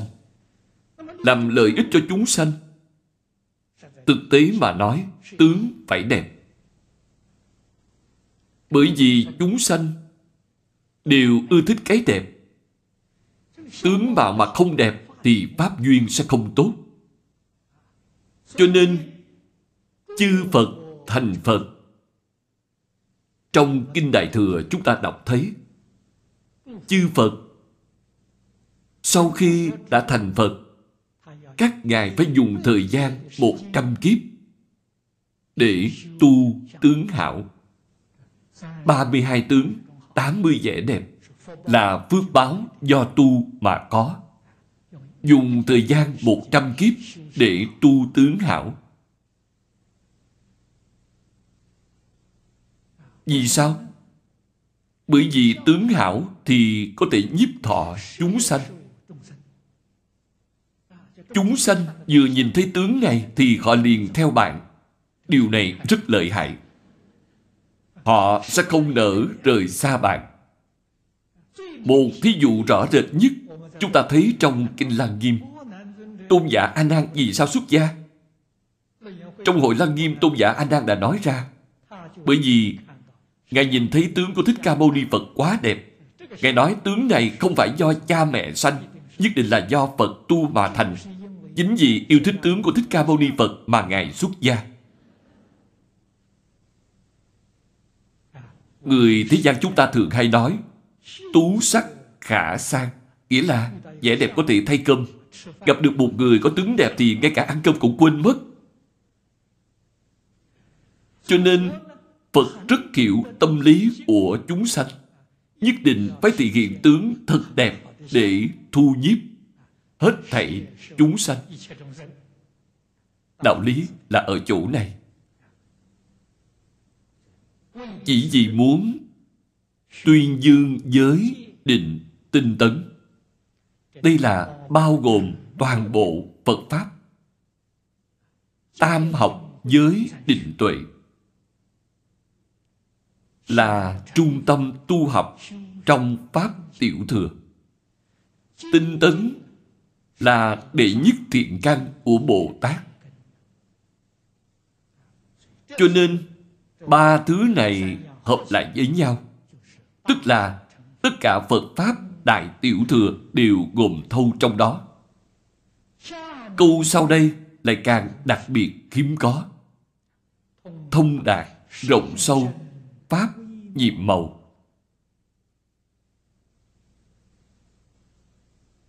Câu này là chỉ cho cái gì vậy?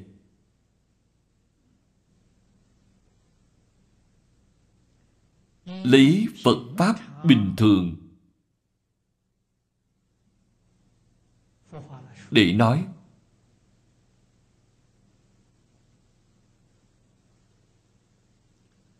Trong thiền tông nói đến minh tâm kiến tánh.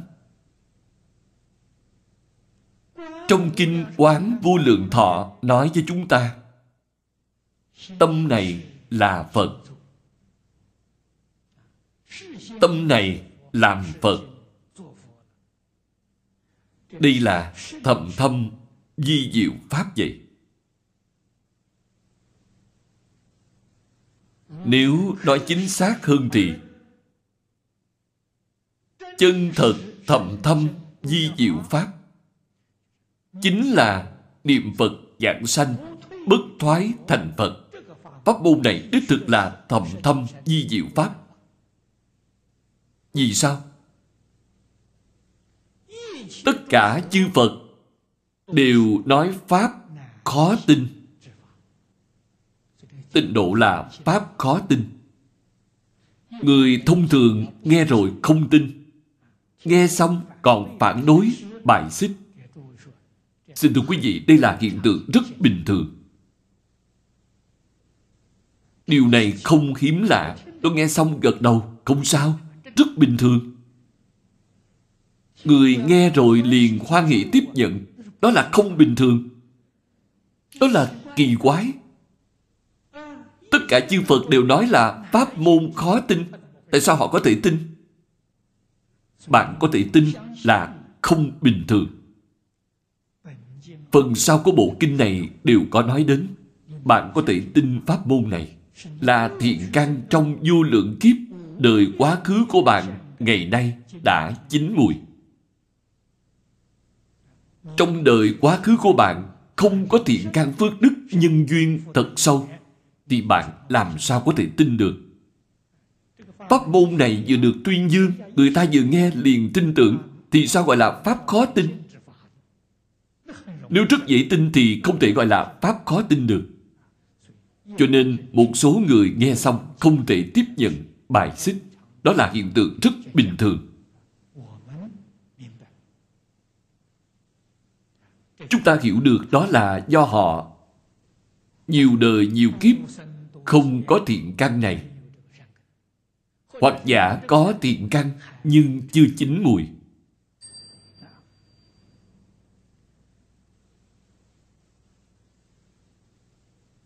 Do đây có thể biết,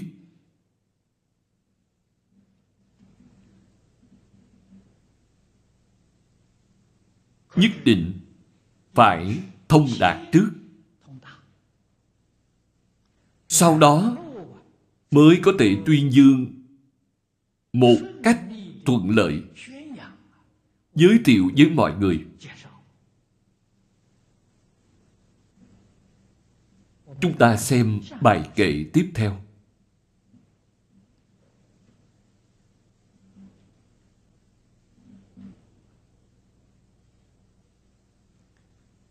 Sáu câu dưới đây rất quan trọng.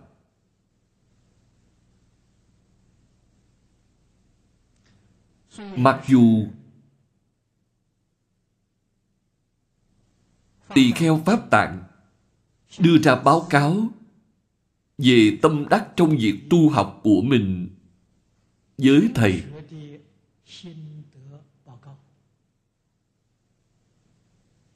đây cũng là điển hình mô phạm trong việc tu học của bản thân chúng ta. Trí tuệ quảng đại, thâm như hải. Chỗ mong cầu của phật pháp là trí tuệ.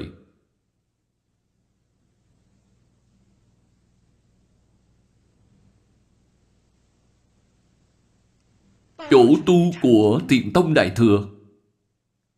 Không phải là thiền định, mà là trí tuệ. Trong đàn kinh, đại sư lục tổ vừa mở đầu, liền nói cùng mọi người. Tổng niệm ma ha bát nhã ba la mật đa. Ngài không bảo họ tu thiền định mà bảo họ cùng niệm Maha bát nhã ba la mật đa cho thấy thiền tông trung quốc là tu bát nhã.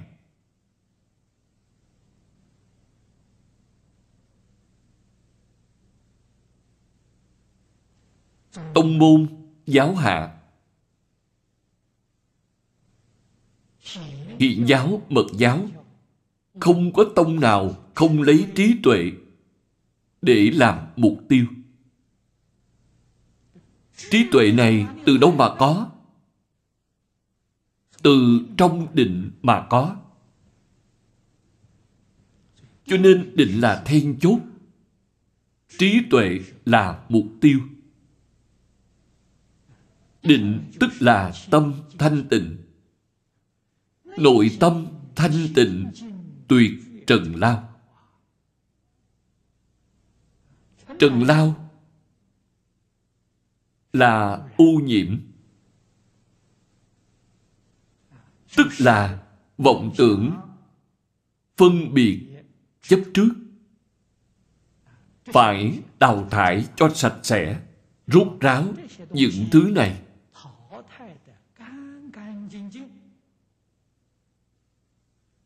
Khôi phục lại tâm thanh tịnh.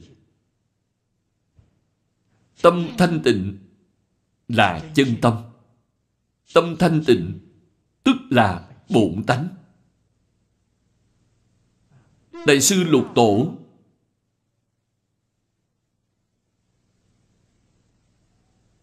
Lúc thành tựu, ngài đã hướng về ngũ tổ, nêu ra tâm đắc của ngài. Ngũ tổ truyền pháp, đem kinh kim cang giảng cho ngài. Giảng đến chỗ ưng vô sở trụ nhi sanh kỳ tâm. Thì ngài liền khế nhập, ngài hiểu rõ ngay. Ngài nói ra tâm đắc của mình. Câu đầu tiên là, nào ngờ tự tánh vốn thanh tịnh. Cho nên tâm thanh tịnh là bổn tâm của chúng ta, là bổn lai diện mục của chúng ta. Tâm của chúng ta hiện nay không thanh tịnh mà bị ô nhiễm.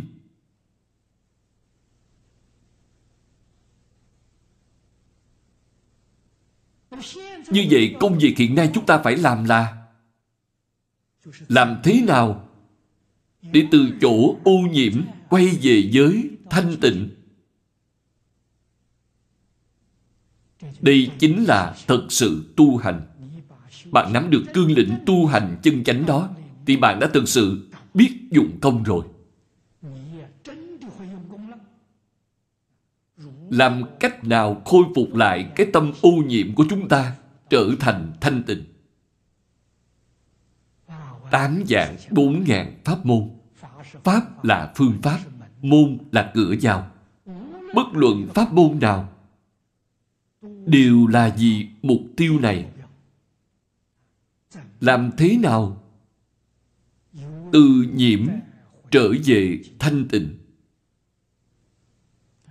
Hôm nay, chúng ta dùng phương pháp niệm phật tịnh tông dùng chấp trì danh hiệu, dùng phương pháp tính nguyện trì danh tâm tịnh, tức độ tịnh xin thưa với quý vị, tâm đã được thanh tịnh rồi, thì bạn cầu sanh thế giới Tây Phương cực lạc sẽ được bảo đảm.